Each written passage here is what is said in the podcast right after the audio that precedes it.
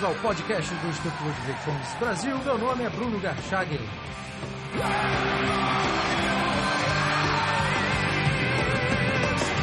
Hoje eu converso com André Ramos, Henrique Vicente, André Moreira, Daniel Marque e Rodrigo Metsomo.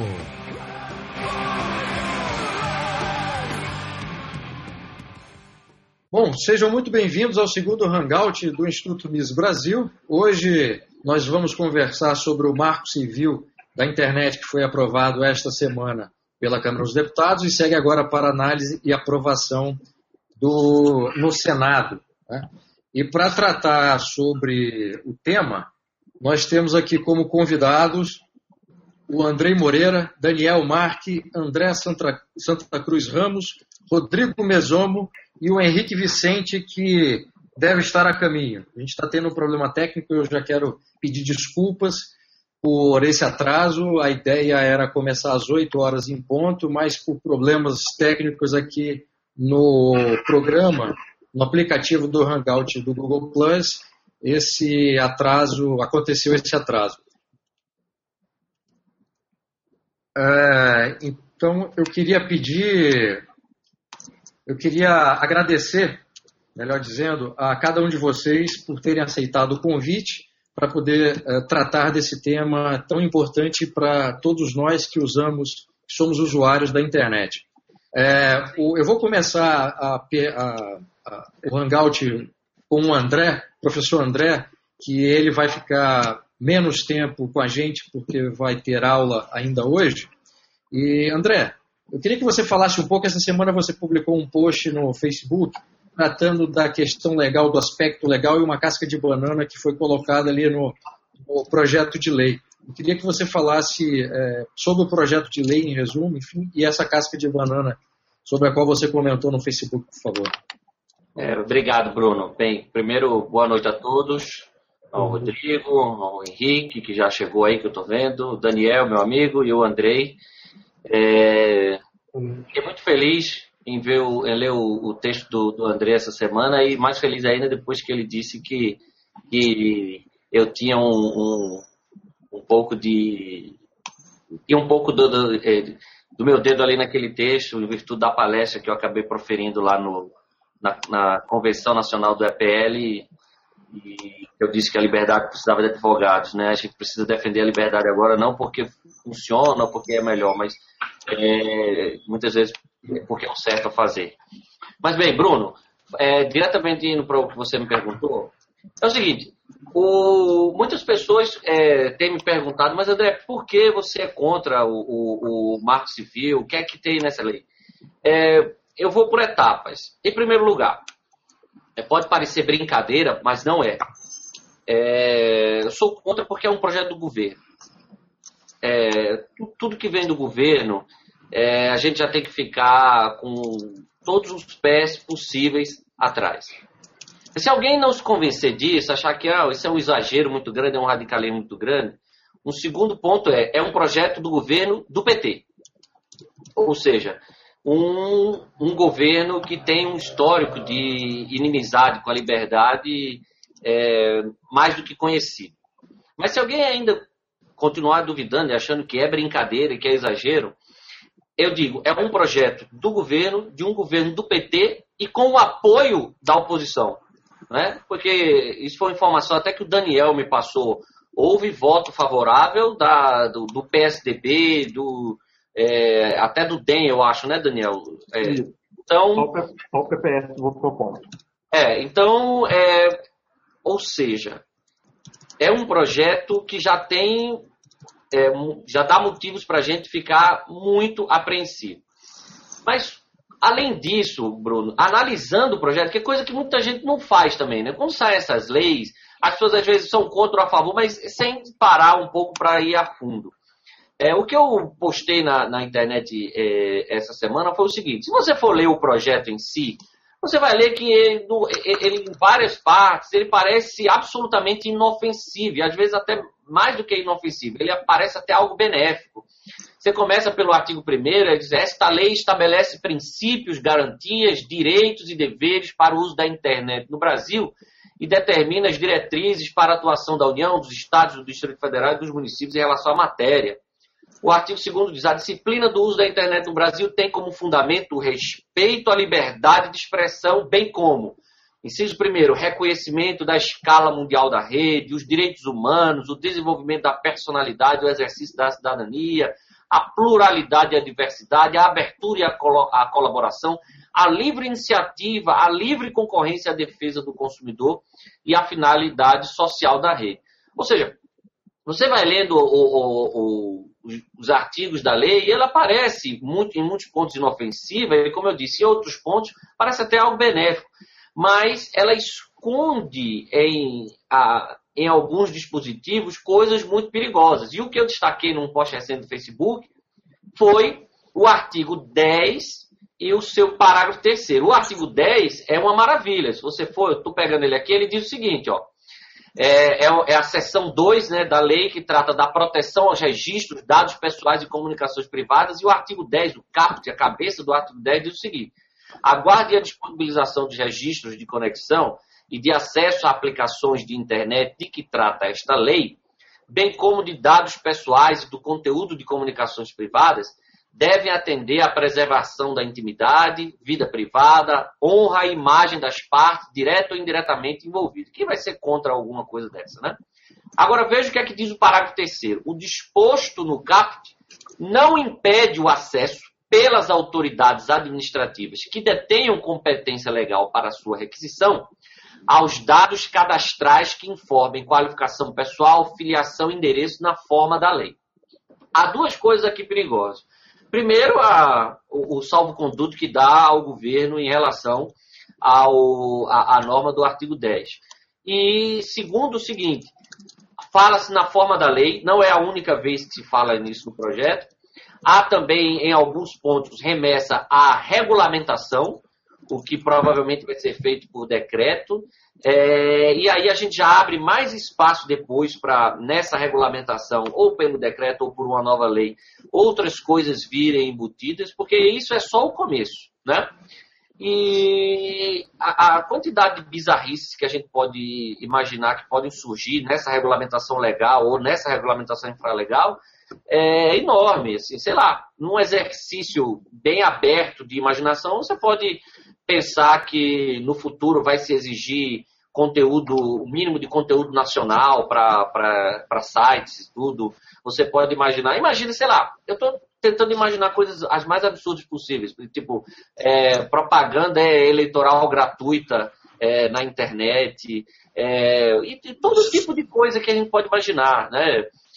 Fora, é óbvio, outros aspectos, aspectos técnicos, que aí eu não sou a pessoa mais a, a, a, é, apropriada para falar, o Daniel talvez seja a pessoa, e o Henrique também mais apropriada, que é a tal da neutralidade de rede, né? que o Rodrigo também criticou de forma muito correta recentemente. É, mas então, o, o, o, meu ponto é esse. Além de. Outra coisa que é o seguinte, Bruno: a internet, isso parece meio óbvio, mas está circulando aí também, é, virou, é, uma viral já na internet, aquela foto tal, e outros posts, dizendo assim, a internet existe há quanto tempo? Sem nunca ter tido controle ou nenhum, e está funcionando muito bem. É, por que isso agora? É, me parece muito claro que isso está acontecendo agora porque os governos têm tido é, é, resultados não muito bons para eles em virtude da liberdade restrita que a internet traz, né? A gente sabe muito bem o que tem acontecido recentemente. Então, assim, foi outra coisa que eu perguntei recentemente, assim, quem está incomodado com a liberdade da internet hoje, com a, com a internet da forma que ela é hoje? Eu não estou. Você está, Bruno? Eu acredito que não. Então, assim, as pessoas não estão. Quem é que está? O governo está. E a gente sabe que o governo está. Né? É, então, é complicado. É, isso, isso para mim já seria motivo mais do que suficiente para rechaçar esse projeto. Mas existem N outras coisas, além desse parágrafo terceiro do artigo 10 que eu falei, existem outros dispositivos na lei perigosos, tem as questões técnicas da neutralidade de rede, que eu acredito que o Daniel vai explicar com, é, é, com mais propriedade. E é isso, inicialmente é isso. Tá bem. Obrigado, André. Um, Rodrigo, você que é advogado, você também fez comentários no Facebook e chegou a conceder uma, conceder uma entrevista para a TV Record acerca do assunto. É, eu queria saber essa mudança que houve em alguns pontos da lei, é, por indicação de alguns deputados, você acha que essas mudanças elas foram benéficas em que sentido ou serviram só para mascarar os aspectos mais graves dessa lei, como o, o André apontou? É, bom, muito boa noite, Bruno. É, em primeiro, quero é, parabenizar a iniciativa, dizer que é uma honra receber o teu convite. É, queria parabenizar o, o, André, tenho acompanhado seu trabalho, muito bom. É, os, demais, os demais colegas, Henrique, Daniel, é, enfim, é, muito, muito bom estar aqui com vocês. Em primeiro, eu queria mencionar que esse projeto, ele, na verdade, o projeto é, um, é uma espécie de, de lixo jurídico, né? Um, é, um, é uma espécie de, de entulho é, é, que vai trazer consequências é, é, muito graves, me parece. É, eu acho que primeiro a gente precisa entender o que? As discussões que formaram o projeto. Nós temos lá o Fórum Nacional pela Democratização da Comunicação, onde foram travadas discussões né, e aonde o, deputado Paulo Molon lá sempre se referia a esse fórum. É, e aí, quando você vai investigar esse fórum, é, você vê o quê? É, ele é um ajuntamento de pessoas hostis à liberdade. Né? Porque você tem lá a CUT, faz parte desse, desse fórum, a União da Juventude Socialista faz parte desse fórum, a, a, enfim, as centrais sindicais e, o, e o, até o MST está lá. Dizer, então, não me parece que o projeto tenha nascido de pessoas com grande apreço pela liberdade de expressão. Esse é o primeiro ponto. Né?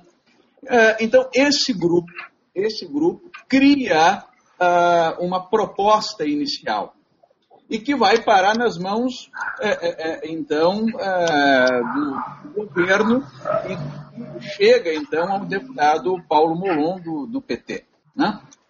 Ora, uh, nós temos um, um, um país, né, diga-se, é, extremamente hostil à liberdade. Uh, um país onde nós temos uh, o crime de injúria, o crime de calúnia, o crime de difamação, o crime de desacato à autoridade e o crime de racismo, é, é, são todas elas figuras que penalizam, que criminalizam a opinião. De modo que é, é uma falácia, uma mentira dizermos que no Brasil existe liberdade de expressão. No Brasil não existe liberdade de expressão. Então, juntando esse caldo terrível todo, uh, é formado um, um projeto uh, que uh, cria uma, uma, digamos assim, uma confusão muito grande na cabeça do leigo, porque ele se vale de uma espécie de uma nova língua, né? ele se vale de uma de um arsenal de palavras uh, aparentemente uh, agradáveis, como internet aberta, isso soa bem, a neutralidade da rede é uma outra expressão agradável de se ouvir, e que encobrem, na verdade, encobrem a, a censura. Especificamente, para ser, para ser breve, o, vamos exemplificar essa questão da, das alterações que foram feitas. No artigo 9, olha a, a, o estelionato que foi feito. Na verdade, eu vou chamar isso de uma uma cretinice normativa. O artigo 9, uh, no parágrafo 1, ele se referia diretamente à expressão decreto. Aí, como pegou muito mal a questão da expressão decreto, eles alteraram a redação do parágrafo 1 uh, do artigo 9. E aí, observe só, diz assim: a discriminação ou degradação do tráfico será regulada nos termos das atribuições privativas do presidente da República, previstas no inciso 4 do artigo 84 da Constituição Federal, para fiel desta lei. Ora, o, artigo, o inciso 4 do artigo 84 é o artigo que fala a respeito do decreto presidencial. Então você tira a palavra decreto do texto e acrescenta aqui uma remissão à Constituição. É, ora, isso é um estelionato legislativo, isso é uma cretinice legislativa. É, a palavra deveria estar clara aqui, é decreto presidencial. E o presidente, portanto, basta que ele ouça o comitê gestor e a, e a, Agência Nacional de Telecomunicações, mas sem nenhuma obrigatoriedade vinculativa. Eventuais pareceres da Anatel e do comitê gestor são meramente informativos. Na prática, o presidente da República ele continuará, ele poderá controlar a internet por decreto, e o que é perigoso, porque uma, uma medida provisória vai ao Congresso. Ah, ah, e, portanto, toda a tramitação da medida provisória no Congresso. Agora, o decreto presidencial é, é uma espécie de ordem do rei. É, é, é perigosíssimo isso, Bruno. É, nós estamos numa situação gravíssima de, de, de, de perigo real e imediato à liberdade de expressão neste país. Obrigado, Rodrigo. Eu queria passar a palavra agora para o Daniel. Daniel, você escreveu um texto ótimo no Instituto Mises Brasil e você tocou um dos pontos, mas o, talvez o, o, foco principal do seu texto tenha sido a, a, o problema da neutralidade da rede. Eu queria que você falasse qual foi a abordagem, qual é a sua grande crítica a essa a essa a esse problema da neutralidade da rede. Ok. Boa noite, Bruno. Boa noite, demais convidados. É uma, uma honra estar aqui com vocês, podendo discutir um tema tão, tão importante para a liberdade no nosso país, que já é tão escassa e vai, vai ser podada bastante com esse projeto de lei. É, aproveitando aí que o Rodrigo já quebrou um pouco o gelo, o que a gente vê o que foi aprovado no dia 25 é um, é um emaranhado, é, uma, é, um, é um amontoado de cretinices econômicas assim, sem, sem precedentes, talvez no, no âmbito dessa questão da internet. O que, é, talvez pegando um pouquinho nos elementos anteriores, é, eu vou chegar na, na neutralidade de rede, o, foi muito interessante a forma como foi construído o argumento para é, reforçar essa questão da neutralidade de rede. É um, eles, eles passam o tempo todo é, discutindo e imaginando um mundo sem consumidores.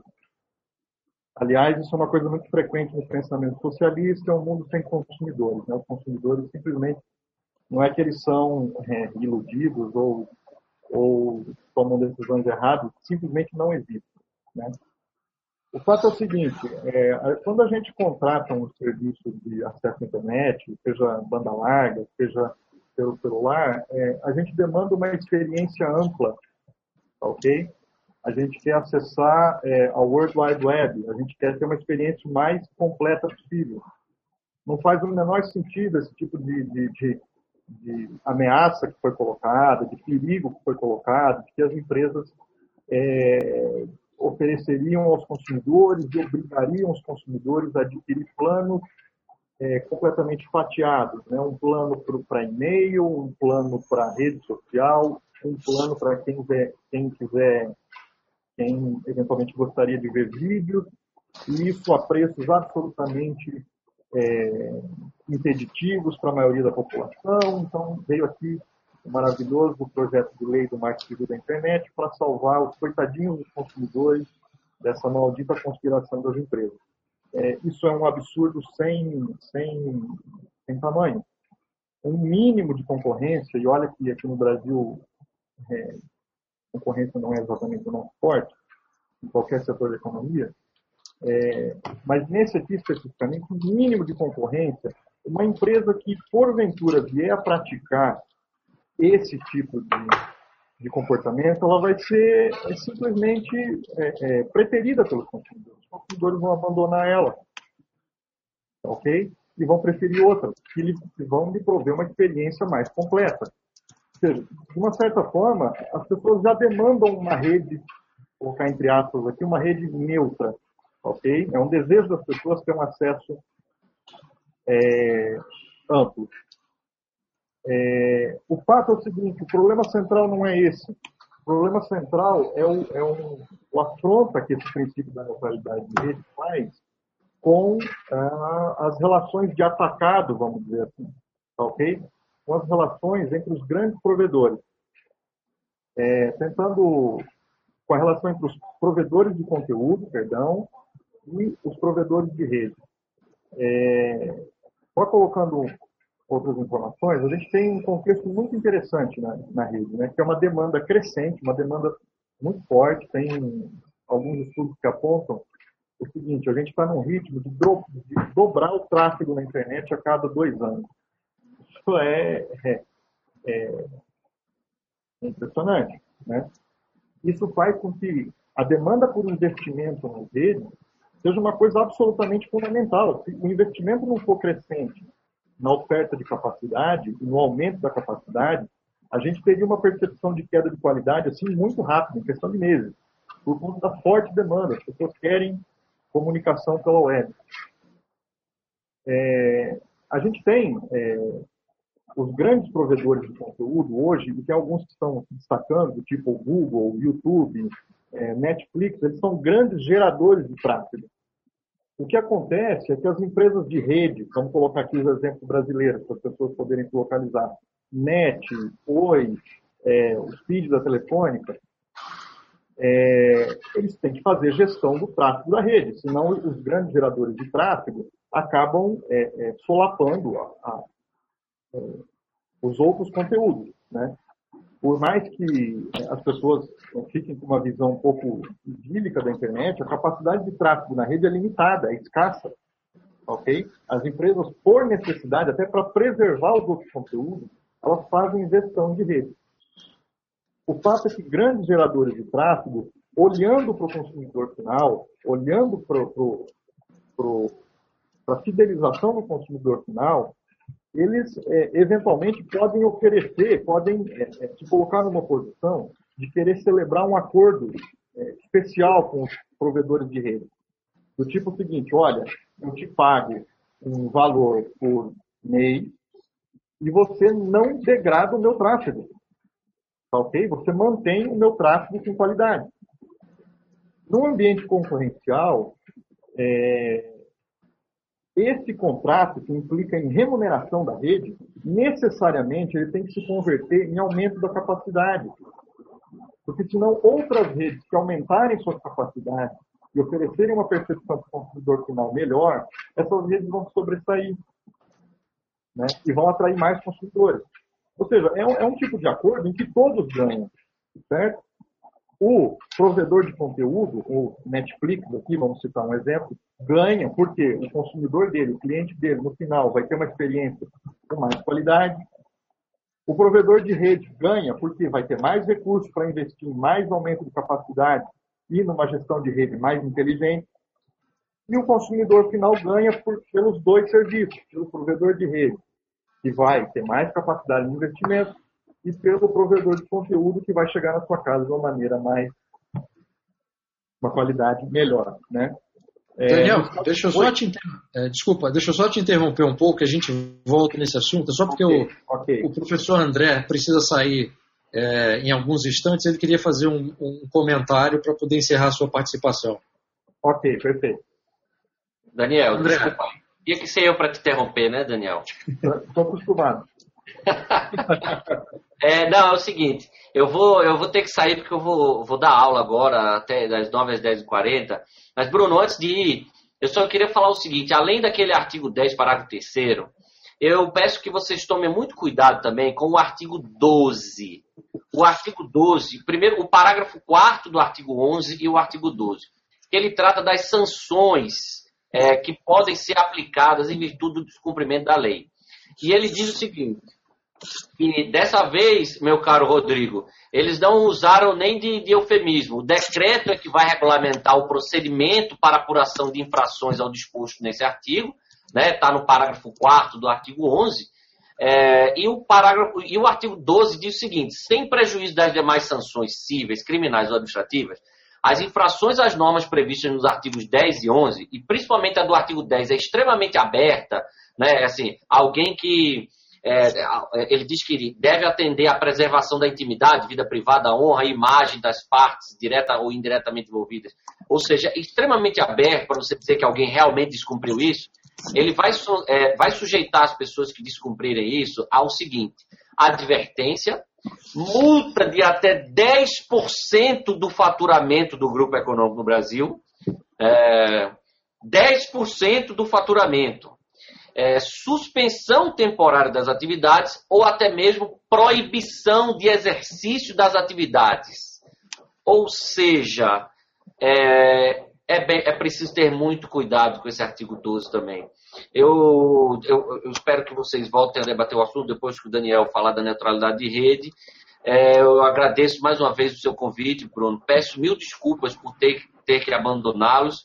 É, mas assim que eu voltar, eu vou procurar no YouTube o, a gravação do, do Hangout para assistir e voltamos a conversar pelas redes sociais e por aí, é, e a unir forças contra essa aberração jurídica que está prestes a ser implantada no Brasil.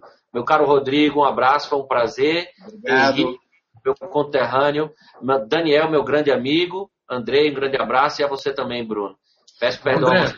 Obrigado pela participação. Peço desculpas por, por esse atraso aí por conta do problema aqui no aplicativo do Google Plus. E espero contar com você numa próxima conversa sobre esse tema, sobre outro. Tá? Boa aula. Obrigado, boa noite. Boa noite. Forte abraço. Até mais. Obrigado. É, Daniel, pode completar a sua intervenção, por favor? Perfeito, Bruno. É, então, diante de todo esse cenário, de uma forte é, necessidade de investimento, de, contratos que podem ser celebrados. É, o que a gente vai ter vai, ter vai ser uma piora do ambiente econômico na, na, na internet. Como, aliás, é, parece ter uma necessidade de fazer isso em todos os setores da economia brasileira. Né? É torná-los o, o, mais hostis possíveis à, à, à realização dos negócios. Isso tudo para fazer algumas especulações aí com base na, na teoria e na, na história, que é o seguinte, a internet não é só o estado da arte em termos de engenharia. Acho que é muito mais do que isso. A internet é o estado da arte em termos do processo econômico, processo de mercado. Né?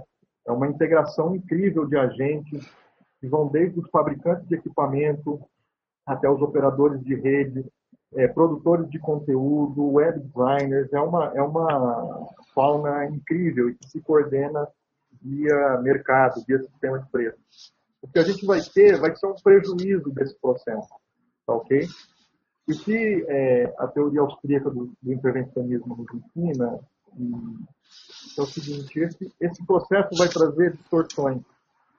Essas distorções vão se refletir em aumento da insatisfação do consumidor e perda de qualidade na ponta. Essa, essa insatisfação do consumidor, muito provavelmente, vai se reverter numa demanda maior por intervenções do governo. Ok? Eu acho que não vão faltar economistas aí para vir com teorias sobre falhas de mercado e as empresas estão se cartelizando. É, é, é um arranjo parecido com um monopólio, com um oligopólio o que isso justifica mais intervenção do governo. Né? Essas novas intervenções vão gerar ainda mais e mais distorções, é, criando que uma, uma figura que eu, que eu gosto, que é a ideia de uma espiral intervencionista. Né? O limite teórico dessa espiral intervencionista é o domínio completo do Estado sobre a rede. E isso parece, né, como até o André colocou, isso parece tão exagerado, né, parece tão distante de uma realidade, isso já aconteceu no Brasil, tá ok? É, quando a telefonia no Brasil começou lá no começo do século XX, basicamente eram empresas é, privadas, né, a maioria delas de capital é, estrangeiro, e que operavam numa suposta livre concorrência. Tá ok? O fato é que a concorrência não era livre, é, havia muitas empresas, só que havia a figura das concessões municipais ok? Havia uma diversidade de empresas, só que eram é, monopolistas nos seus municípios. Não havia possibilidade de contestar os mercados em cada município. Isso criou é, um sistema caótico, ok? queria só é, tomar isso, é, depois de passado um certo tempo, havia regulação de preços. Os governos municipais e estaduais autorizavam é, e definiam a forma de reajuste das tarifas. Isso criou um, um sistema telefônico no Brasil completamente caótico. Okay? As empresas não se interconectavam, o serviço era horrível. É, houve um aumento da, da, da, intervenção do Estado, até, até que chegou no limite, lá na transição dos anos 70, dos anos 70 do século passado, que o governo brasileiro encampou todas as empresas.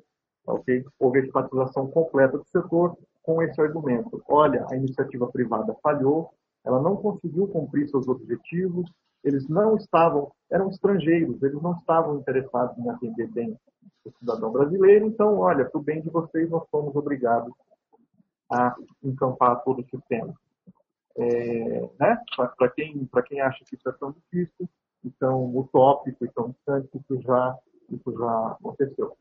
E o agravante é que hoje a internet é um, poderosíssimo sistema de troca de informações e de exercício da liberdade de expressão. Então, imaginem vocês o que, que isso não implicaria.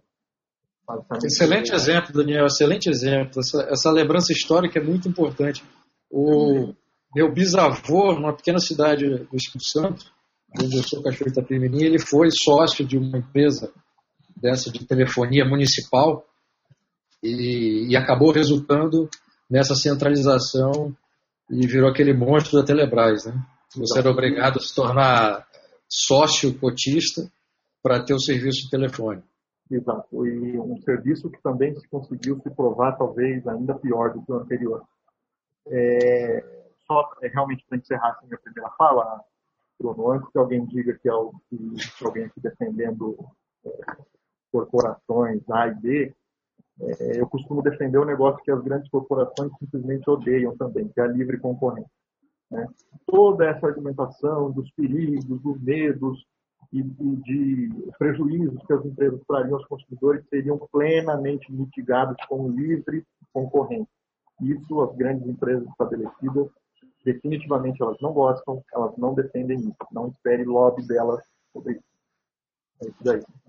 Obrigado, Daniel. É, eu queria que, Andrei, você se juntasse à conversa agora e você também escreveu um texto que foi publicado no site do Instituto Mises Brasil e um dos pontos que você tratou no seu texto foi justamente o problema da neutralidade da rede. Eu queria que você apresentasse a sua perspectiva e a sua crítica com relação a esse tema. Ok. É, primeiramente, boa noite, Bruno. Boa noite a todos os colegas que estão assistindo, inclusive pela internet. E eu gostaria de fazer uma lembrança histórica também, que é o caso da Constituição brasileira, que determina a regulação da televisão e do rádio. Ou seja, na, em 1988, o Estado determinou na Carta Magna, que é a lei mais importante do país, que ele seria responsável pela regulação desses meios de comunicação.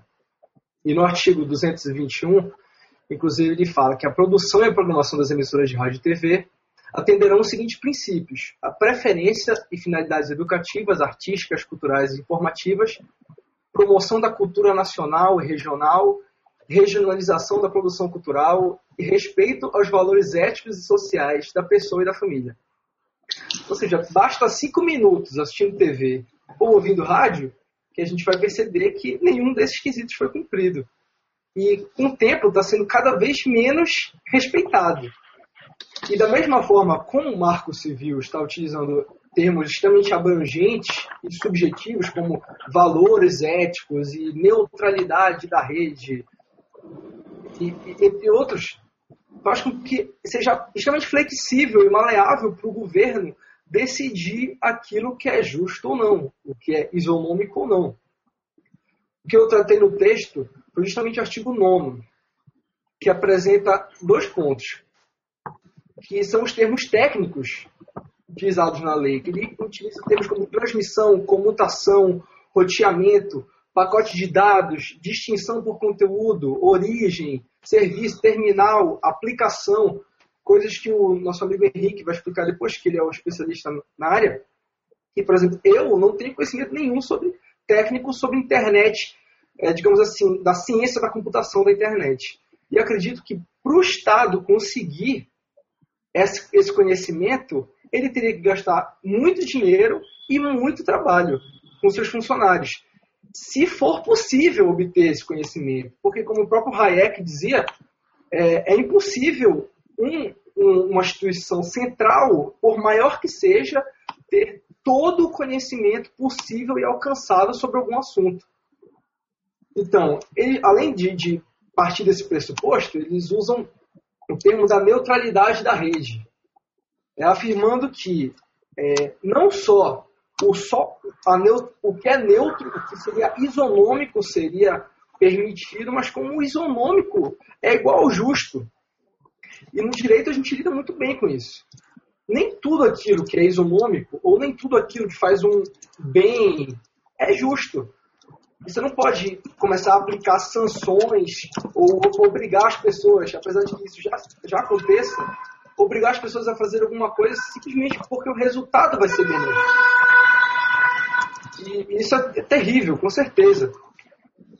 No, no, no caso, um, um serviço isonômico não necessariamente vai ser um serviço justo, porque eu posso querer contratar uma empresa que não tem um serviço isonômico, mas que me agrade. Assim é em todos os setores da economia e em todos os outros setores que o consumidor é ativo. Você não deixa de comprar algum alimento porque ele é saudável ou não. Você compra o alimento que você quer, que você acha justo para o consumo. E o Estado já está começando a decidir você só pode comer o que é saudável. Mesmo que o cidadão queira comer algo que não é saudável. E nesse caso da internet, você só pode, a partir de agora, ter um acesso na internet isonômico.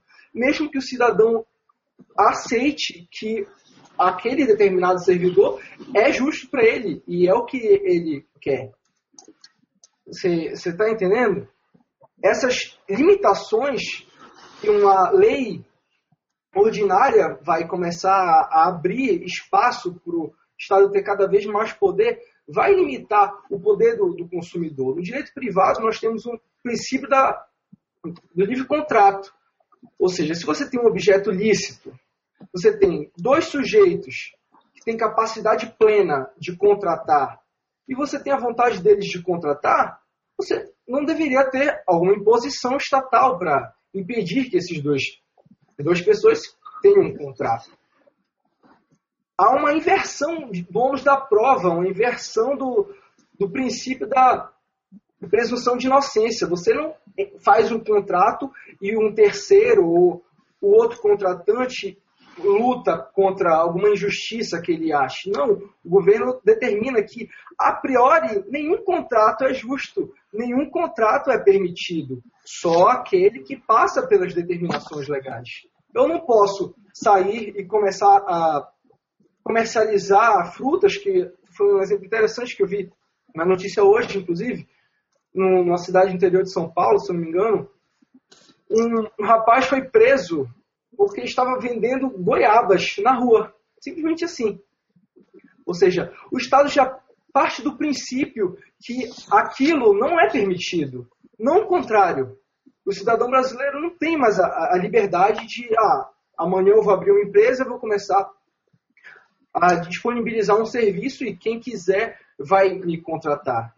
Não, ele tem que passar por uma série de, de digamos assim, uma sabatinada estatal e burocrática para decidir quem é que pode e quem é que não pode. Isso é, é, é terrível uma regulamentação, eu, eu falo no texto, a própria regulamentação per si é imoral. Você não pode simplesmente regular porque está em lei. É um, é um problema que o Brasil tem. O nosso sistema jurídico é extremamente positivo. Basta que haja uma lei que as pessoas acreditam que o nosso direito e a nossa realidade vai mudar por si só. É simples assim. Isso, inclusive, é uma característica do sistema jurídico nazista. Na Alemanha nazista, bastava uma lei que permitia que os soldados fizessem atrocidades e que tudo estava justificado. Ah, uma lei, então está justificado aquela, aquele tipo de comportamento.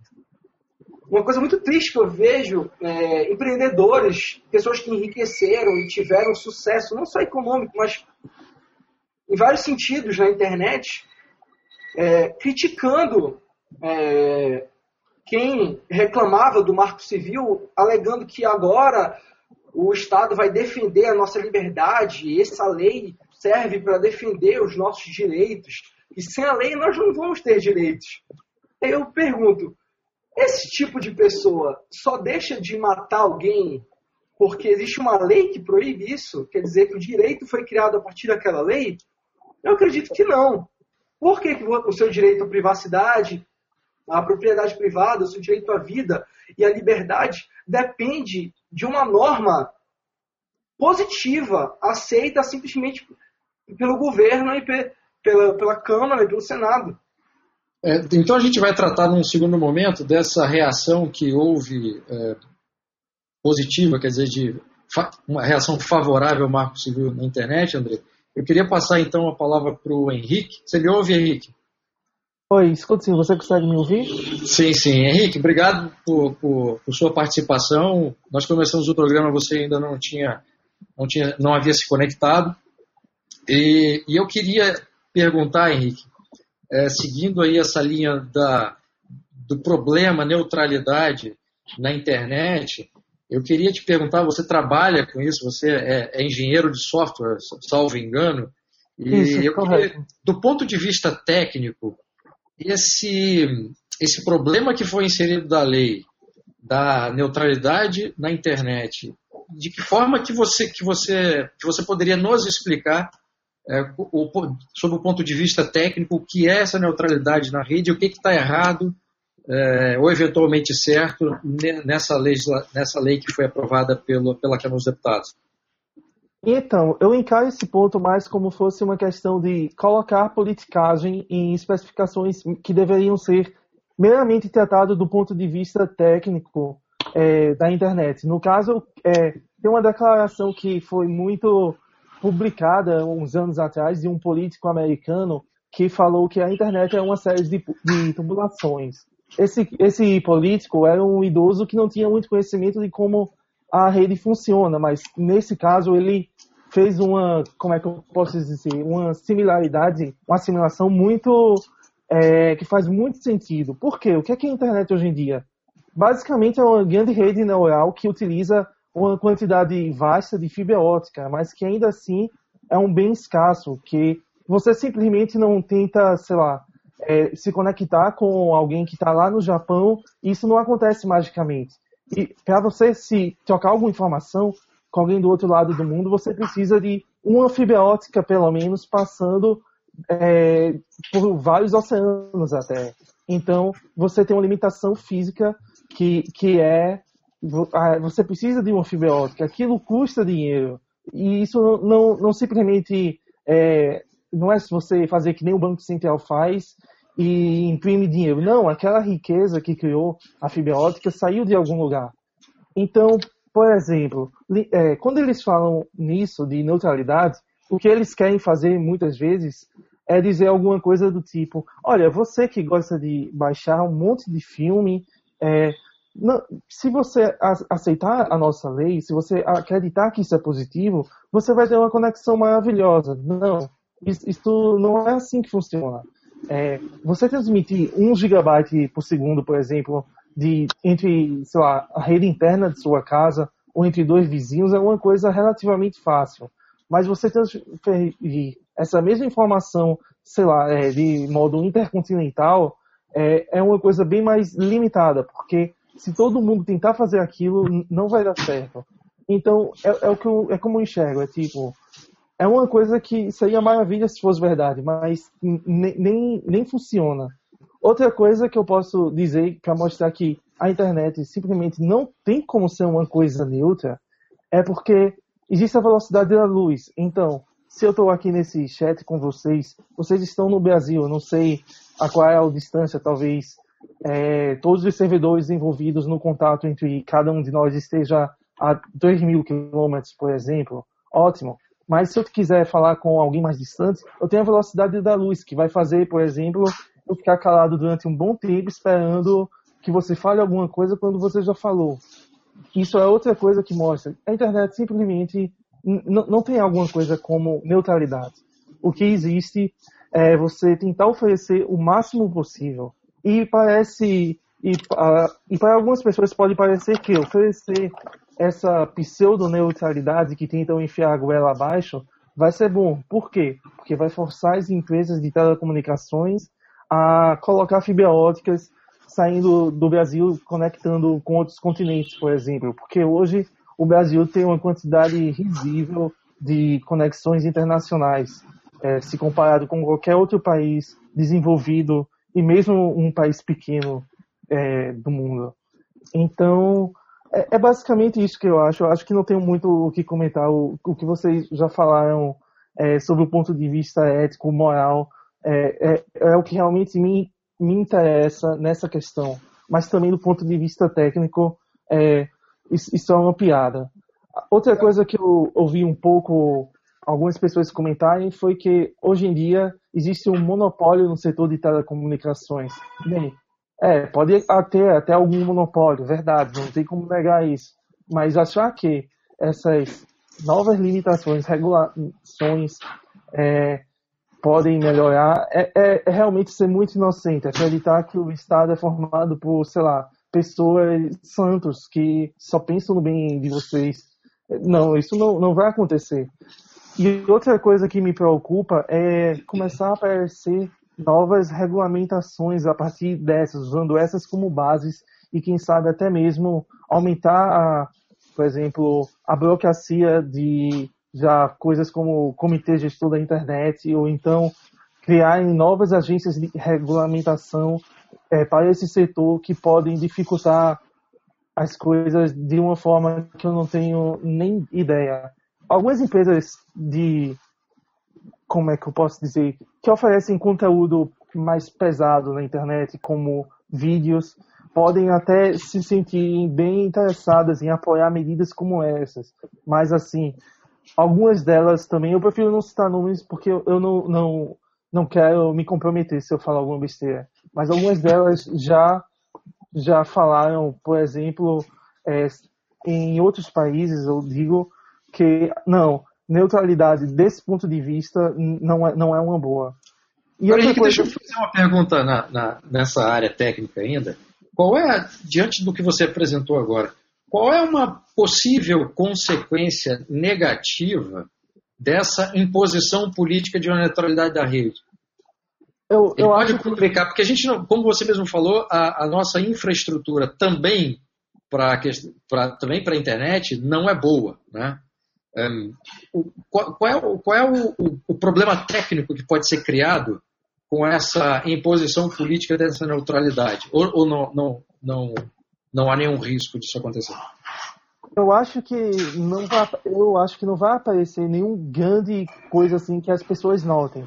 Mas por quê? Porque é que nem, por exemplo, Bastiat fala, é, o que se vê e o que não se vê o que a gente pode esperar é que nos próximos anos melhore a, a qualidade da internet. Isso é quase que natural. O mercado sabe lidar muito bem com tecnologia e melhorar é, os produtos. Então, mesmo tendo um mercado mais regulado, eu acredito que não vai chegar a ser num ponto que prejudique o que a gente vê hoje.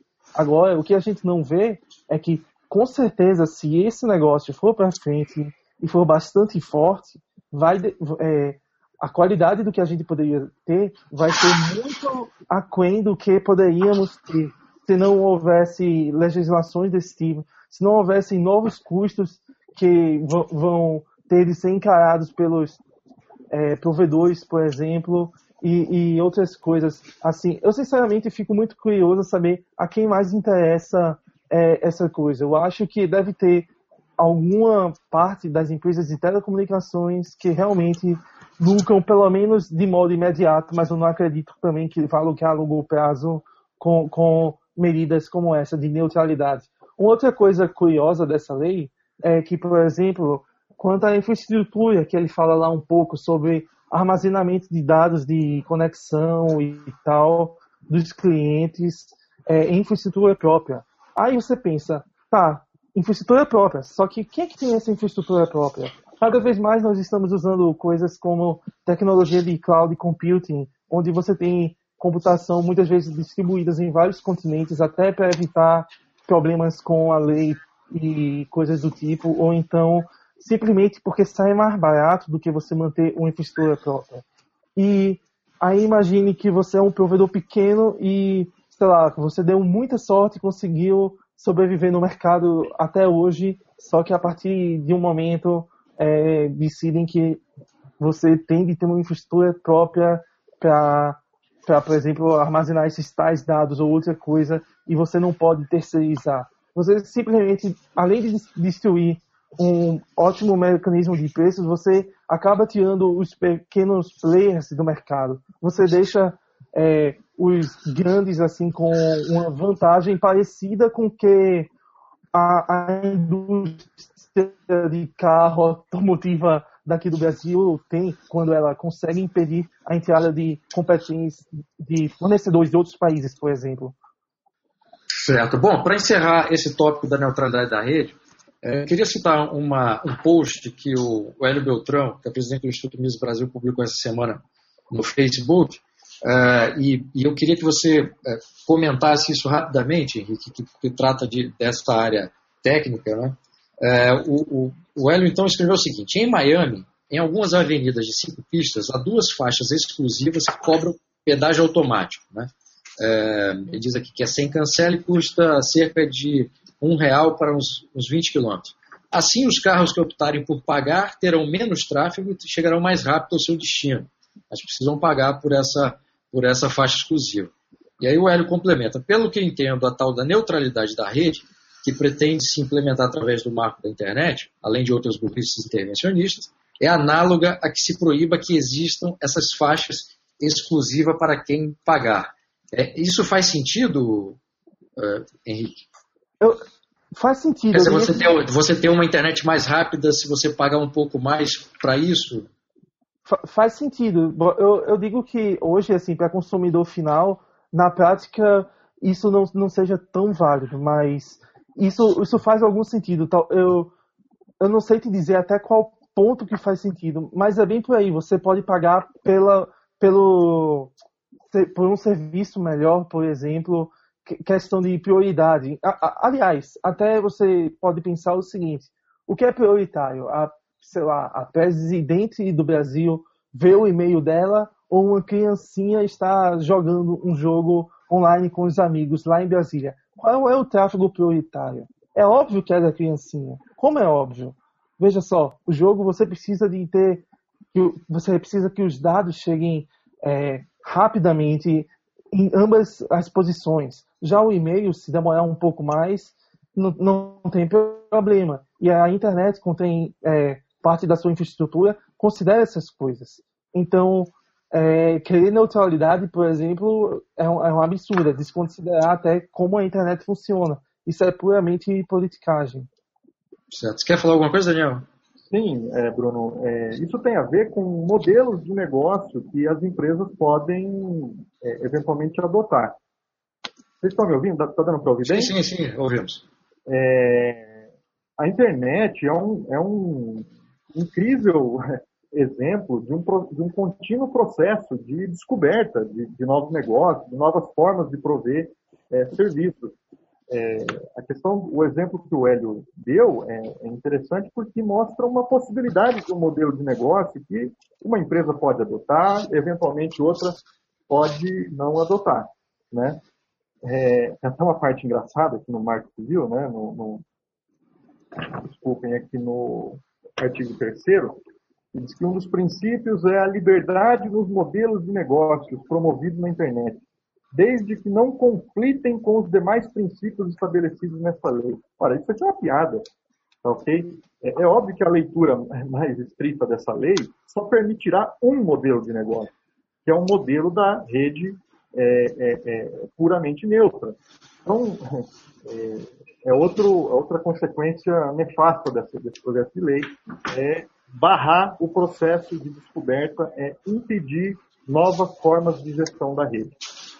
É, Rodrigo, eu queria fazer uma pergunta pegando um trecho da resposta do Andrei, em que ele fala sobre essa mentalidade, em que ele falou sobre a mentalidade legiferante que existe no Brasil e querer transformar a realidade é, pela criação de leis e, e até bagunçando completamente aquela extraordinária teoria tridimensional do direito do Miguel Reale.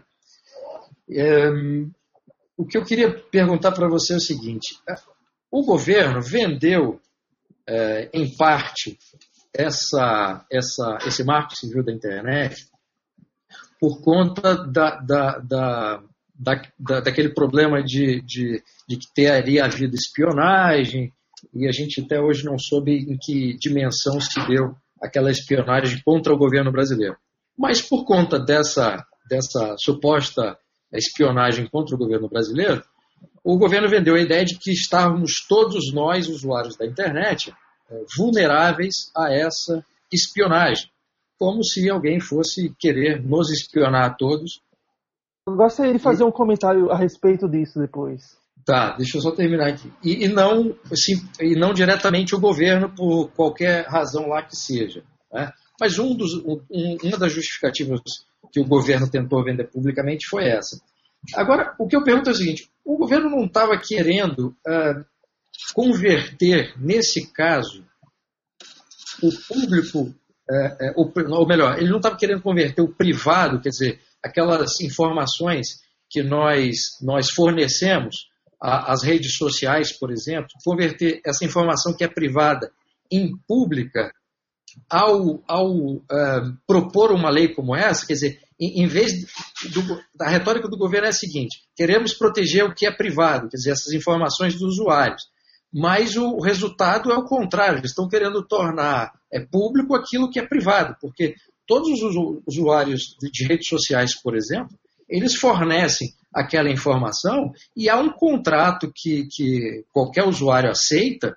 É, a assinatura é quando você aceita participar do programa. O contrato está ali para quem quiser ler, né?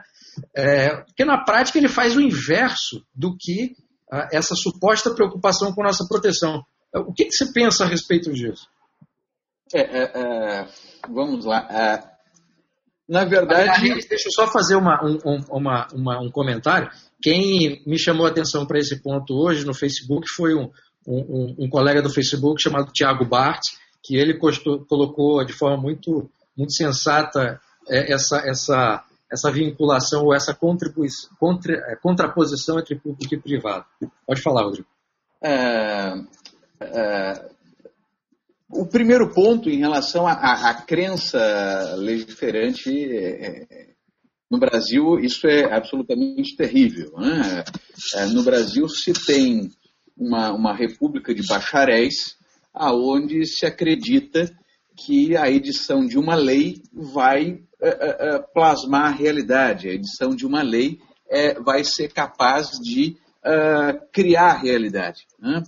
É, muito a inflação normativa que nós tivemos é, é, é de 1988 para cá, e a própria Constituição ela, ela demonstra isso. Eu gosto muito de lembrar uma frase do Roberto Campos, né? é mais ou menos assim, que a, a burrice é, é, no, no, Brasil teve um, um, passado glorioso e um futuro muito promissor. Né? É, então é mais ou menos isso. Nós temos uma constituição besterol, como ele dizia, é, que prometeu uh, uh, um, um, paraíso terrestre, e de lá para cá nós tivemos uma profusão de, de leis, uh, uma, uma, um, uma quantidade absurda de leis, estatutos, Estatuto da Criança, Estatuto do Idoso, Estatuto da Igualdade Racial e por aí vai. Né? ou seja, então, essa, primeiro essa crença de que a lei muda a realidade.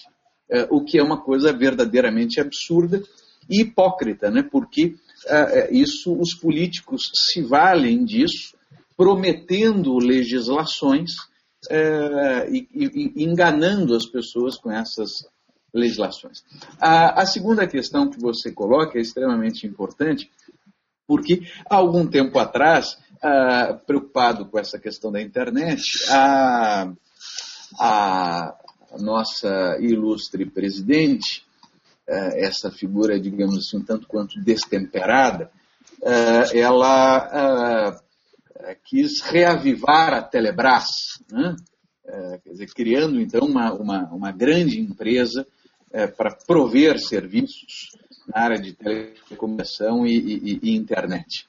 E, obviamente, esse projeto de reavivar a Telebrás é, foi um projeto natimorto porque o governo simplesmente não tem recursos e não tem competência para absolutamente nada.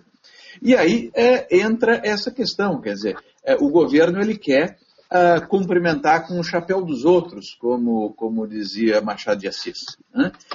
Ele, ele quer, então, estatizar uma, ele quer uh, encampar, ele quer, de alguma forma, então, exercer o controle sobre, sobre os provedores e usar uh, uh, do dinheiro dos provedores, né? porque ele coloca na lei a finalidade social da rede. Né? É, ali, inciso, é inciso 4 do artigo 2 eu sempre costumo tremer quando eu leio a finalidade social em algum diploma normativo. E aí no artigo 4 ele diz o seguinte, é, a disciplina do uso da internet no Brasil tem os seguintes objetivos. E aí inciso primeiro, promover o direito de acesso à internet a todos. Então, na verdade, o governo está querendo promover o acesso à internet com o dinheiro alheio. Né? Porque quem investe na formação dessa pesada é, infraestrutura que os nossos colegas aqui muito bem falaram, a, a, a, os, os, limites físicos da rede é, existem. A, rede ela depende de uma infraestrutura física, de, de fibras óticas, de cabeamentos e, e de toda uma pesada é, gama de investimentos que são feitos pelos provedores. E agora se quer, portanto, é, congelar num único modelo de negócio e, e se instituir uma neutralidade que vai a, a, a estratificar, vai cristalizar essa rede. E aí, mais ainda, para finalizar o ponto que você é, mais especificamente é, dispõe, é, é, aquela velha falácia. Né? O, o, que me incomoda muito é a cretinice dos argumentos uh, relativos a, ou que justificam a, a edição da lei. Uh, se começam com, com as cretinices de que as grandes corporações precisam ser controladas porque senão elas vão transformar a vida dos usuários da rede num verdadeiro inferno. Né? É, ou seja, a, a, falácia do espantalho. E com isso é, é se faz uma coisa absurda, que é uh, editar leis e restrições e regulações em nome da liberdade. Quer dizer, é uma coisa paradoxal, mais uma vez, é, é, é não, não, não é aí uma novilíngua, mas é um duplo pensar, porque é a contradição no seu estado mais grotesco. Né? Eu restringo a liberdade por intermédio de um marco civil, justamente alegando que estas restrições vão promover a liberdade. Uh, e aí uh, nós temos coisas que são perigosíssimas. Para finalizar, observe só, você coloca sobre essa apreensão de dados. Uh, eu queria chamar aqui a atenção para dois pontos. Primeiro, o artigo 7 ele nos diz lá que o, o, o que o acesso à internet é essencial para o exercício da cidadania e, o, e ao usuário serão assegurados os seguintes direitos. E começa a falar lá sobre a inviolabilidade, o sigilo. Ora, na verdade, quem assegura os seus, os seus direitos à inviolabilidade é o usuário quando começa a criptografar os, as suas mensagens e se proteger. Porque o governo não vai lhe proteger de absolutamente nada. Então é você que tem que, na sua autonomia privada, promover mecanismos de autoproteção. E aí ele coloca o que? Eu vou chamar a atenção lá para o inciso, o, artigo 9, no seu inciso parágrafo 2, inciso 2 e 3, que ele diz que os provedores é, eles devem agir com proporcionalidade. Veja só isso. O que, que será isso? Oferecer serviços em condições comerciais não discriminatórias e abster-se de praticar condutas anticoncorrenciais. Que condutas são essas? Ah, quer dizer, como é que isso está regulado? E mais, avançando no diploma, o artigo 10, parágrafo 2, dá uma dicção absolutamente aberta. Né? O conteúdo das comunicações privadas somente poderá ser disponibilizado mediante ordem judicial nas hipóteses e na forma que a lei estabelecer. Ora, como é que essa lei dizer, percebe que a própria, o próprio Marco Civil, ao longo do seu texto, vai abrindo novas janelas para novas regulamentações, e isso não vai ter fim. Isso não vai ter fim. E aí nós chegamos no ponto que você coloca. Os dados é, é, é, privados, na verdade, eles serão apropriados pelo governo, porque é, é, o artigo 13 da lei, minha última, minha última fala é essa, ele permite, no parágrafo 2, primeiro no caput, ele já remete a um controle e segurança que ocorrerá pelo prazo de um ano nos termos de regulamento. Então, aqui o artigo 13 já faz mais uma menção a uma outra, um outro regulamento que terá que ser editado, e o parágrafo segundo nos coloca algo que é bizarro, meu amigo Bruno.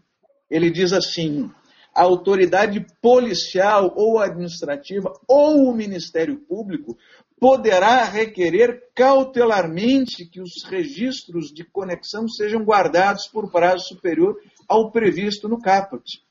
E aí, o parágrafo 4 nos diz que o provedor é pela guarda dos registros, deverá manter o sigilo em relação ao requerimento previsto. Ou seja, você imagina o seguinte: o policial ou o governo requerem informações ao, ao provedor, e o provedor, pelo parágrafo 4, não vai poder lhe avisar que as suas informações que estão guardadas com ele, provedor, terão que ser entregues ao, ao, à autoridade é, que, lhe, que, que, lhe investiga.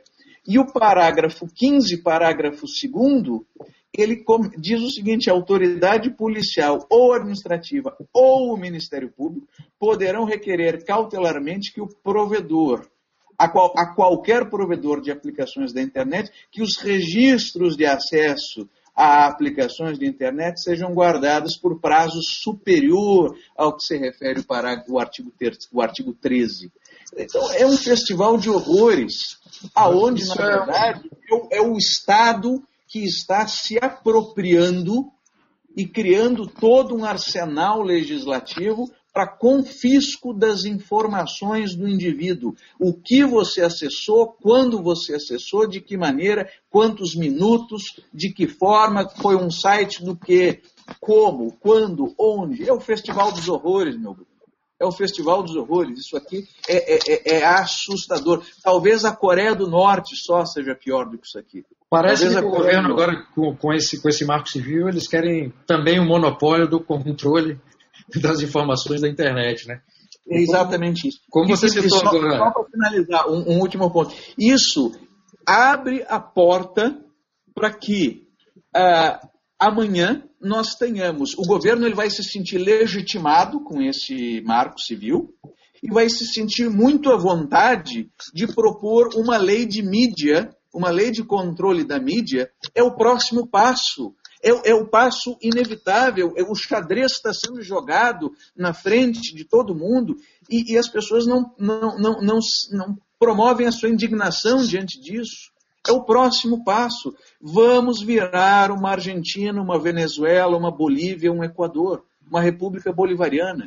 É isso. Me parece que assim, uma parte da sociedade brasileira tem reagido, especialmente nas redes sociais e, e e só, só não tem reagido de uma forma tão eficiente quanto aqueles grupos organizados que conseguiram propor e fazer com que esse marco civil é, fosse efetivamente votado e aprovado. Né?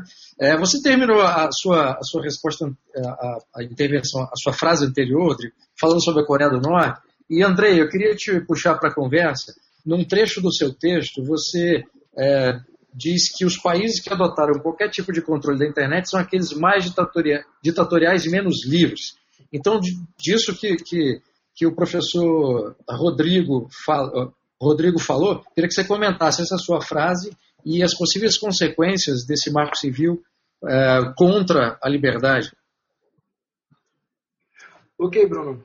É, gostei muito do que o Rodrigo falou e eu lembrei de uma um depoimento dado pelo Paulo Eduardo Martins, jornalista do SBT, que ele falou que nos países onde a população é pacífica, a ditadura, mas não só a ditadura, mas o poder estatal começa a se agigantar de certa forma que ele não depende mais de força física para impor suas vontades. Um exemplo perfeito é esse artigo que o Rodrigo mencionou, artigo 7 é, parece uma, uma espécie de analfabetismo funcional incrível, que o artigo diz, o acesso à internet é essencial ao exercício da cidadania.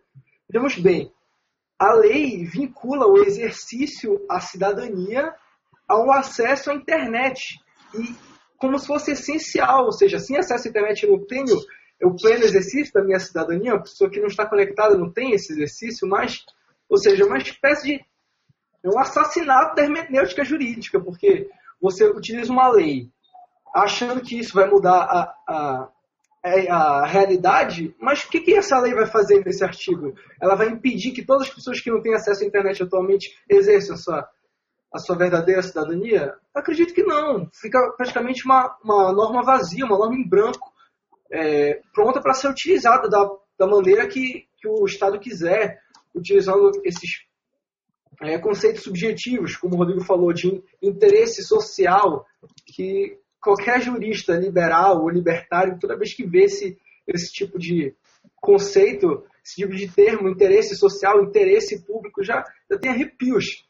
Porque esse argumento é utilizado como fundamentação para qualquer tipo de violação de direito privado, qualquer tipo de violação de direito fundamental, como a vida, liberdade e propriedade.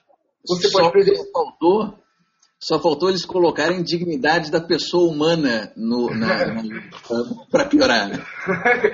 essa, essa, palavra social virou, virou um, é, para usar um, um, uma expressão do Hayek, uma palavra doninha, né? Virou uma palavra coringa. Você acopla ou adjetiva qualquer coisa com a palavra social, isso parece que. Mas sempre quando se aplica social, já pressupõe uma tentativa posterior de controle. Daniel, no seu texto você tem um parágrafo que você diz o seguinte: o Estado se transformaria paulatinamente no, no ente central de todo o setor, do provedor da rede ao consumidor final, passando pelos geradores de conteúdo e fabricantes de equipamento. Isso afetaria equipamentos. Isso afetaria o sistema de preços e prejudicaria o cálculo econômico dos agentes privados, o que seria a própria pavimentação do caminho para o caos nas redes. Né?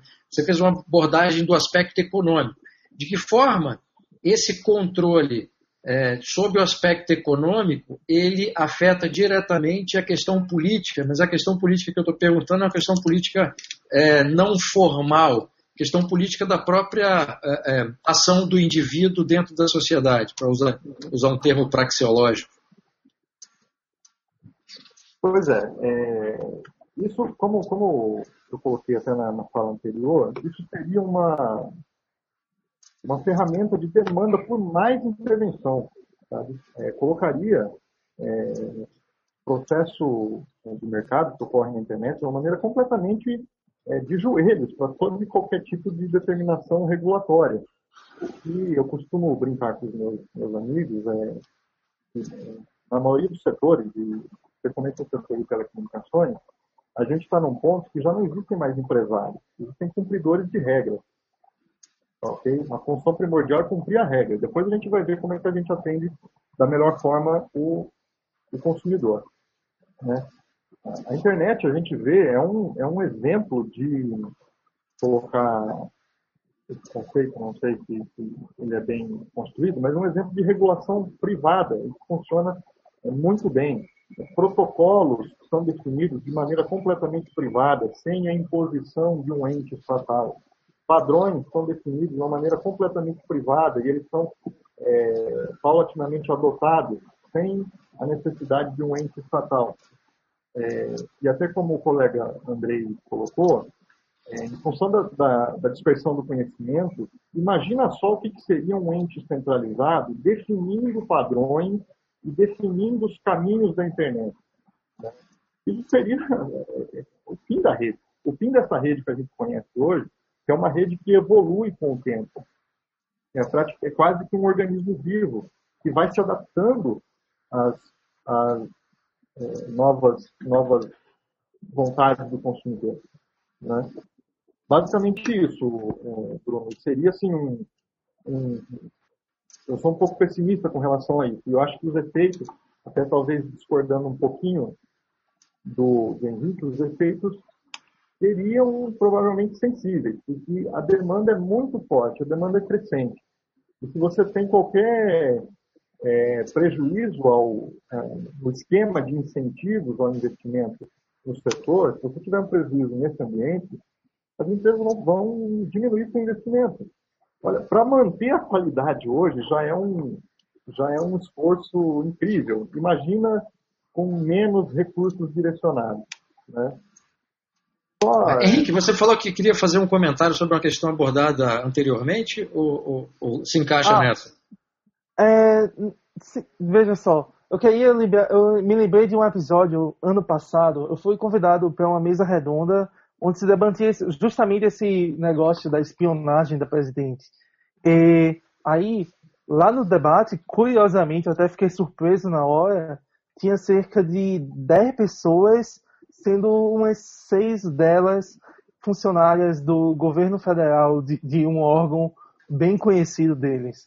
E então, uma das coisas que eles estavam fazendo era basicamente terrorismo psicológico, dizendo para as pessoas que elas não poderiam confiar em uma empresa como o Google porque eles armazenam os dados dela fora da jurisdição. E então elas não tinham garantias legais e outros blá blá blá.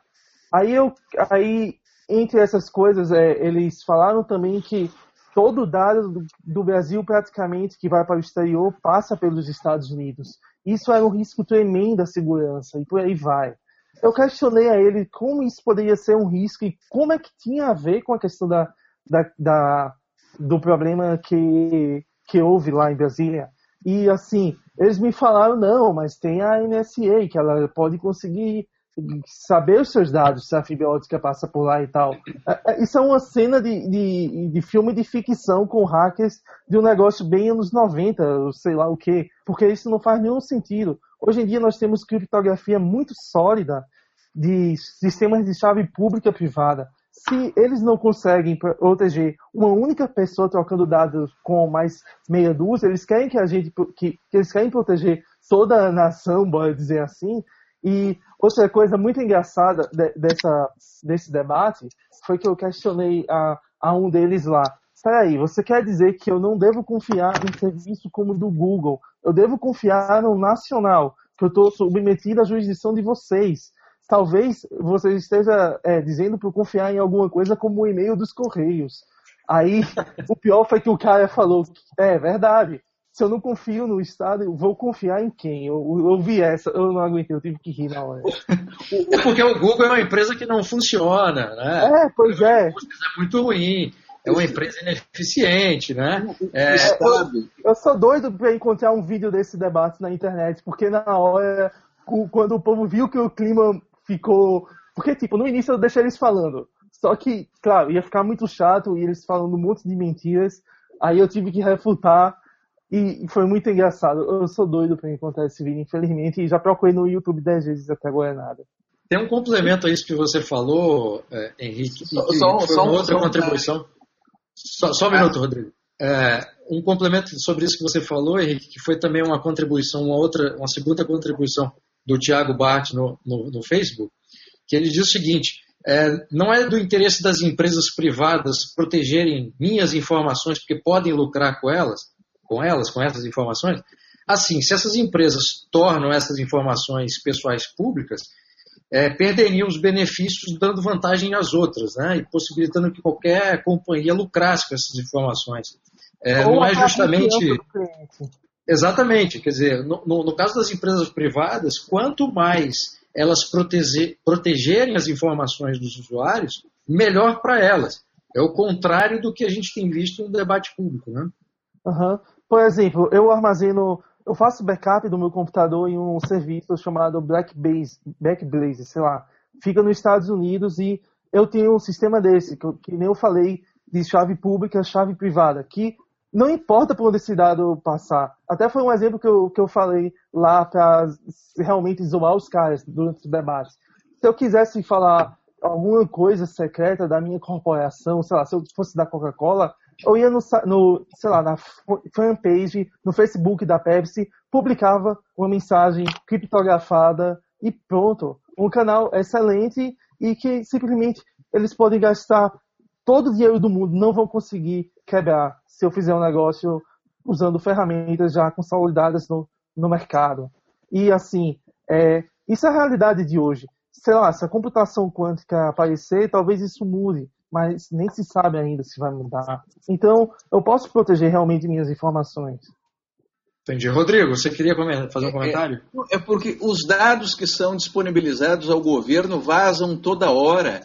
É, é, é, é a gente pelos aliados do próprio governo para informações de pessoas vendendo dados uh, uh, da Receita Federal, quer dizer, gente que consegue a sua declaração de imposto de renda, uh, isso é vendido na Praça da Sé, isso é vendido na, na, na Cinelândia, quer dizer, tráfico de, de, de, informações que estão armazenadas com o governo. O governo não consegue guardar sigilo.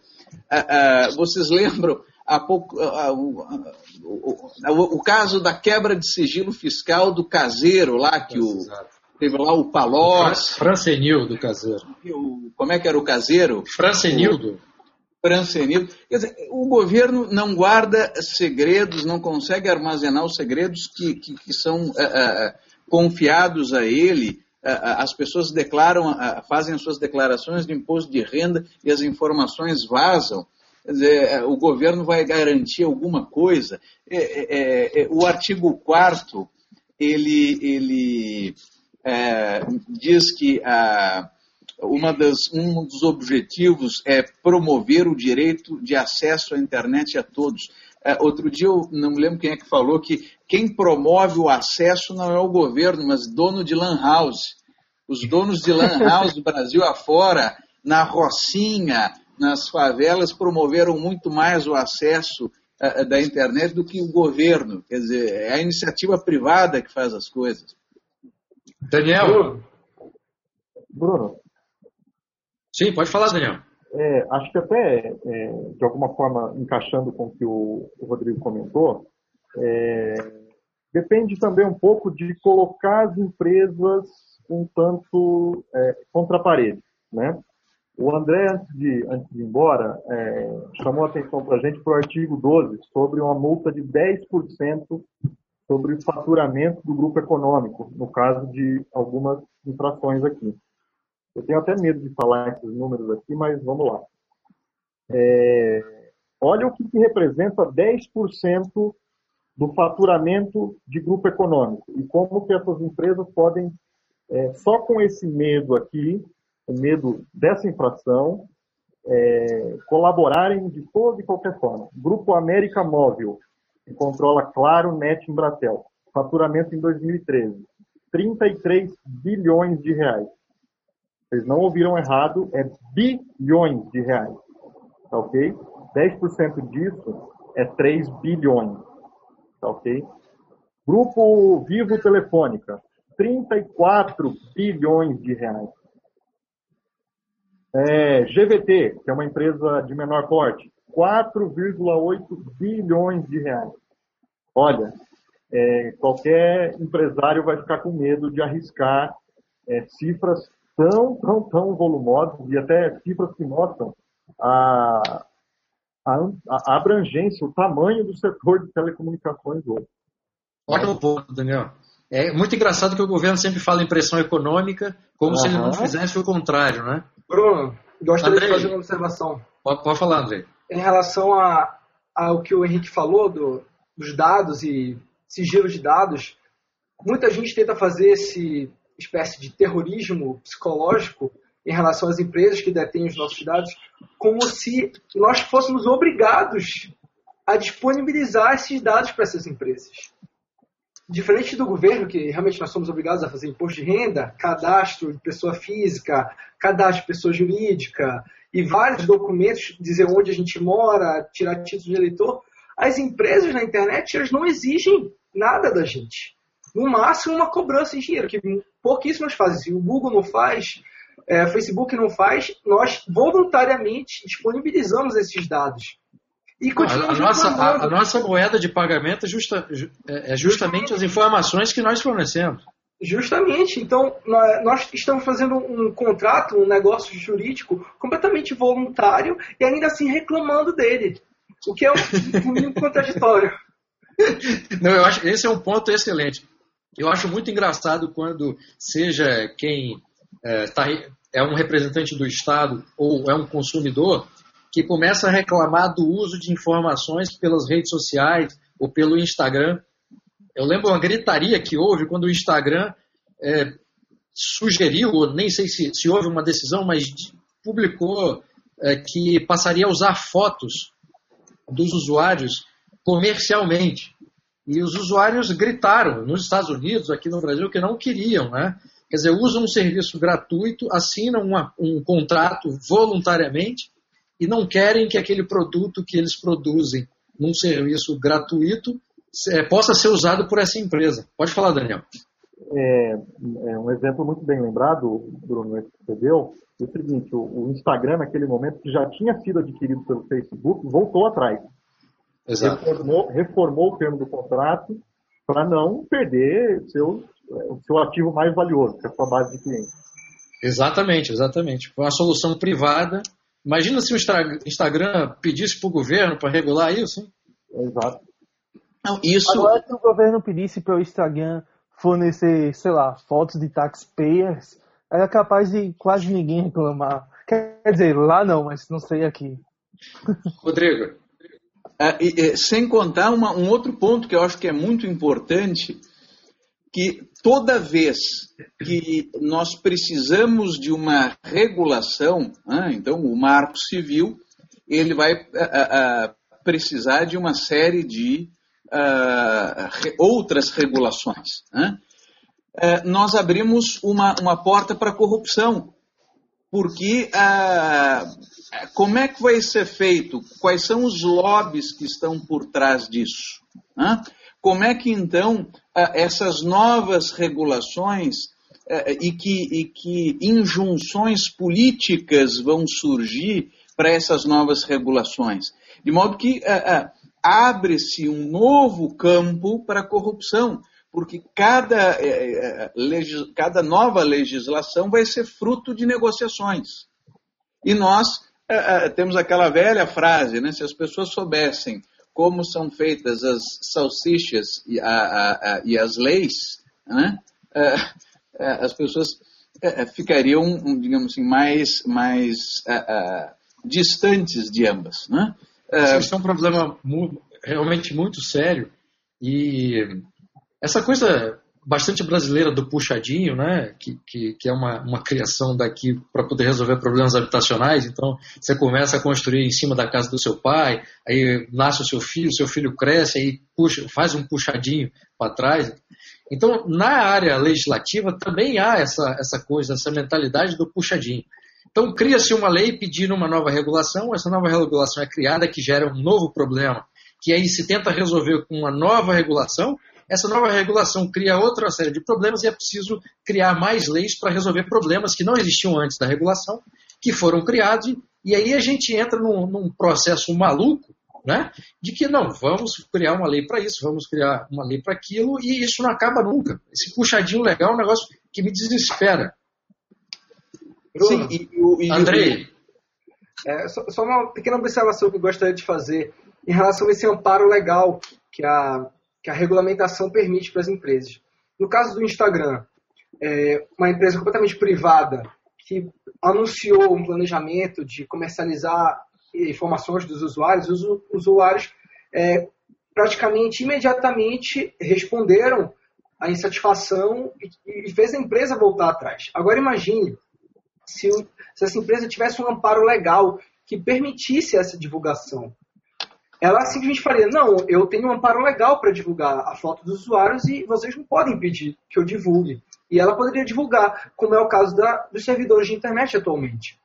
A Anatel regula a internet e uma portaria dela permite que os servidores é, não cumpram totalmente com a velocidade contratada. Digamos que eu contrate 10 MB de internet e os servidores são obrigados a praticamente dar 6, 7 megas. Se eu for reclamar diretamente para essa empresa, alegando que eu estou insatisfeito com a velocidade que ela está me, me proporcionando, eles vão alegar que eles têm amparo legal para disponibilizar somente essa velocidade de internet e eu não posso fazer nada ou eu troco para outra empresa que tem o mesmo amparo legal. Exatamente. Ótimo um ponto importante aí. É, veja só, a indústria de software é, geralmente adota um padrão que representa é, as coisas usando múltiplos, é, no caso de megabytes ou kilobytes, ou seja, de byte, não de bit. Já a indústria de hardware geralmente utiliza de bits. Além disso, ainda temos outra questão que computador trabalha com sistema binário, seja zeros e uns. E então, o multiplicador, na verdade, do K, pela indústria de software, geralmente é considerado como 1024, pela de hardware como de 1000. Ou seja, você faz os cálculos de algumas coisas quando você vê, sei lá, uma placa de, sei lá, um modem de antigamente, 56 kbps, por exemplo, não kilobytes por segundo. Por isso que você baixava a 5 kilobytes por segundo, vamos dizer, e não a 50. E esse limite, no caso, era o teórico dele. Uma confusão que eu vejo muito grande é, de gente aqui no Brasil fazer, aliás, talvez eu acho que em todo lugar do mundo, é achar que se ela contratou aquele plano, sei lá, de 10 mega dela, da, da, de alguma operadora, ela vai ter lá, quando vê no seu navegador, 10 megabytes por segundo. Não, na verdade ela vai ver 10 dividido por 8 megabytes por segundo, no máximo. Justamente porque é, isso é uma questão histórica. A, a, indústria de telecomunicação, assim como a de hardware, usa mais a medida de é, megabits por segundo, por exemplo. Entendi. Bom, uh, estamos chegando ao final do programa e considerando que essa, o marco civil ainda será analisado e votado pelo Senado, eu queria que vocês é, fizessem umas considerações finais, tendo isso em mente, porque há, foi criado esta semana um movimento pelo Facebook para que enviasse links de reportagens, de textos, de artigos para a lista de e-mails dos senadores. Então, esse, esse Hangout é, eu espero que também seja usado pra, como instrumento de informação para fazer essa pressão positiva para os senadores e por isso eu queria que vocês fizessem algumas considerações breves, finais, para eu poder me despedir. Henrique, pode começar. Eu posso, ser, eu posso vir depois, por favor? Estou pensando ainda. Vamos lá, Rodrigo. Vamos lá. Uh, o, as minhas considerações finais. Uh, o, o, projeto ele nasce uh, de pessoas pouco, pouco, digamos assim, amigas da liberdade, como eu mencionei logo na, na, na minha primeira intervenção, que é o Fórum Nacional pela Democratização da Comunicação, Oh, boa, bem é, lembrado. Rodrigo. Desculpa te interromper, bem lembrado, porque esse marco civil ele foi proposto por uma organização da sociedade, não pelos políticos. Então, a, a, na verdade, esse, esse projeto ele surge né, é, neste meio de CUT, a União da Juventude Socialista, até a UNE, né, a, a UNE fazia parte dessa, faz parte desse fórum nacional, enfim, uh, gera um projeto de lei, uh, digamos assim, que é uma, uma colcha de retalhos, porque parte do que tem ali é inútil, porque são repetições ou do Código de Defesa do Consumidor, ou do Código Civil, ou do Código de Processo. Então, parte do projeto é inútil. E naquilo que interessa, uh, é um projeto extremamente autoritário, que uh, uh, promove sanções abertas, promove através de termos abertos, né, como a finalidade social, a, promoção de, de direitos, a, responsabilidade de provedores, a, instituindo possibilidades de sanção que podem quebrar muitas empresas. eu queria dizer, para finalizar, o seguinte ponto. a partir do momento que nós regulamos uma determinada atividade, nós temos que pensar entre os que estão regulados e instituídos no mercado e os que e os novos competidores que querem entrar. Toda regulação dificulta a necessidade de a, a, dificulta a possibilidade de novos atores no mercado. E acaba se tendo o quê? o Estado regulando e protegendo cada vez mais os de dentro e impedindo a, a entrada de novos competidores. Então, a longo prazo, não agora, nos próximos seis meses, mas a longo prazo, esta, este, este dique, esta muralha que será formada a novos competidores, eh, vai ter um efeito absolutamente devastador. Uh, sem dúvida nenhuma, vai ser algo que uh, eu me lembro da, da, da, da, lei de reserva de informática dos anos 80, que causou um mal imenso ao país. Né? Você, você vai criar uma situação de estratificar aqueles que já estão no mercado e, eh, com as regulações que virão, nós vamos impedir uh, novos modelos de novos competidores. E, em suma, todos nós sairemos perdendo. Talvez o PT e o governo uh, ganhem em poder e autoritarismo, mas sem dúvida nenhuma a sociedade brasileira ela, ela perderá e perderá muito. É, essas são as minhas palavras finais. Muito, muito, pontos muito bem colocados, Rodrigo. Eu só queria complementar o que eu disse, embora fosse uma organização que não participe da política formal, é uma organização que tem uma, uma, um alicerce ideológico muito forte, por isso essa vinculação com os sindicatos e com o próprio governo atual. É, Daniel. Sim, Bruno. Eu queria reforçar essa intervenção final do Rodrigo, é, a gente sempre confiou e sempre argumentou que esses inovadores da internet teriam no Brasil um ambiente bastante hostil, né? Eu quero, assim, o, o Marco Civil, para mim, oficializa isso, né? Está proibido de surgir aqui um Zuckerberg ou Bill Gates, não sei, né? A gente vê no artigo 15, por exemplo, o provedor de aplicações de internet constituído na forma de pessoa física e que exerce essa atividade de forma organizada, é, profissionalmente, com fins econômicos, deverá manter os respectivos registros de acesso a aplicações de internet sob sigilo em ambiente controlado de segurança pelo prazo de seis meses, nos termos do regulamento. Ora, quem começa uma, o desenvolvimento de um aplicativo na internet, de um site, tem tudo menos dinheiro para contratar um, serviço de data center que comporte o armazenamento de dados por seis meses. Isso é, é, é, é praticamente matar a atividade de desenvolvimento dessas aplicações no Brasil. Uma outra coisa, a própria neutralidade de rede. Novos entrantes poderiam explorar é, outros modelos de negócio que não a rede é, legalmente neutra, para é, é, é, ter nichos de mercado específicos, para é, conquistar consumidores diferenciados. Isso também, na leitura mais estrita possível do Marco Civil, será proibido. Mais uma vez, reforçando o ponto do Rodrigo, a gente terá um prejuízo à concorrência bastante é, significativo. Com relação a.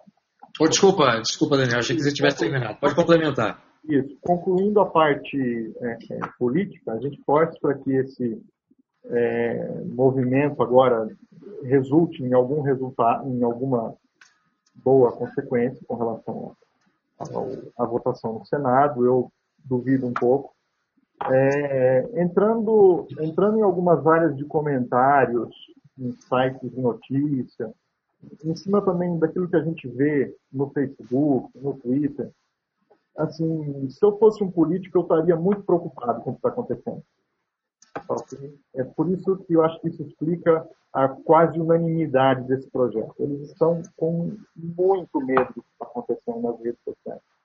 Ok? As pessoas estão muito insatisfeitas, as pessoas conseguem articular argumentos, ok? Estão muito insatisfeitas. Você entra em determinadas notícias, são verdadeiras avalanches contra o governo e contra o partido é, dominante. Então eles querem de todo, na minha, na minha forma de ver, né? Eles querem de toda forma controlar esse bicho, que eles não sabem como funciona, como funciona e como, de onde vem esse negócio, de onde vem a avalanche de galhofas, de piadas, que são coisas que os políticos têm pânico, né? Então, tomara que dê, que dê resultado, eu acho que vai ser difícil. Excelente ponto, Daniel. Infelizmente, estava aqui na minha pauta para a gente poder tratar dizer, o uso da internet como um instrumento crítico e, e eficiente e um ambiente de liberdade contra o governo, é, mas o, a gente acabou tratando de questões muito importantes e não deu tempo, mas eu espero que a gente tenha a oportunidade de fazer um novo Hangout tratando especificamente de como a internet se transformou num grande instrumento de crítica contra qualquer poder centralizado. Andrei. Uma, só uma, uma, um ponto para sugestão para um próximo Hangout, Bruno. A, a gente tratar da, da, da censura judicial à internet. Uh, porque hoje o maior censor uh, que nós temos é o judiciário. Né? Então, para a gente anotar isso e, e, e, ser ponto de ponderações no próximo no próximo Hangout. O judiciário está terrível. Boa sugestão, Rodrigo. Está anotado. Andrei. É, Bruno, finalizando é, sobre essa questão que você falou, inclusive é o tema do meu artigo, o Marco Civil como um mecanismo de impotência jurídica. O brasileiro médio já não tem praticamente nenhum poder jurídico para combater a força estatal. E com o controle da internet, esse poder diminui cada vez mais, porque a internet seria uma válvula de escape, onde ele ainda teria voz e poderia se reunir para lutar contra esse poder. É, e eu ainda digo também que a população brasileira está remando contra a maré. Se eles reclamam que o poder da internet está concentrado em poucas empresas, ao invés de lutar por mais empresas nesse mercado, por mais concorrência e mais mercado, eles lutam para que o poder se, se centralize em um só instituto, no governo, que ao invés de poucas controlando, eles querem uma só controlando.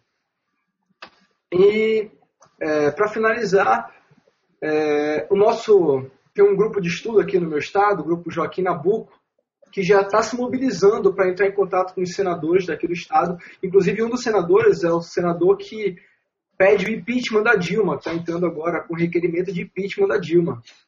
E a gente torce para que a gente tenha sucesso nesse contato com os senadores para impedir que esse projeto passe também no Senado. E caso esse projeto passe mesmo assim, eu torço apenas para que ele torne letra morta, que ele não seja cumprido e seja esquecido, assim como várias outras leis aqui no Brasil, que é a única esperança que nos resta. Perfeito. Obrigado, Andrei. Henrique. Oi, então, eu acho que realmente o que está acontecendo é, é, realmente importante nós tomarmos uma atitude contra. No caso, o que nós podemos fazer de melhor é informar as pessoas sobre quais são essas consequências é, negativas que, que podem acontecer. Eu acho que, que é isso. Muito bem. Olha, queria agradecê-los, é, agradecer a cada um de vocês Andrei, acadêmico de Direito, Daniel Marque, economista e membro do Instituto Calmenger, Henrique Vicente, engenheiro de software, professor e advogado, Rodrigo Metsomo, muito obrigado. Acho que foi uma discussão bastante rica, acho que a gente tocou nos pontos principais. Infelizmente, o tempo passa muito rápido quando a conversa é boa, e é eu espero que esse hangout tenha sido bastante útil para quem acompanhou ao vivo e que seja bastante útil, é, informativo, esclarecedor e analítico para quem eventualmente nos assistir a partir é, de, de, um pouco mais tarde, quando o vídeo for publicado no YouTube. Muitíssimo obrigado, espero tê-los aqui novamente no futuro próximo para tratar de um novo assunto com a mesma qualidade de análise que vocês conseguiram é, conceder ao, a nós, espectadores, durante o programa. Muitíssimo obrigado. A honra foi nossa. Muito obrigado. Valeu. Obrigado.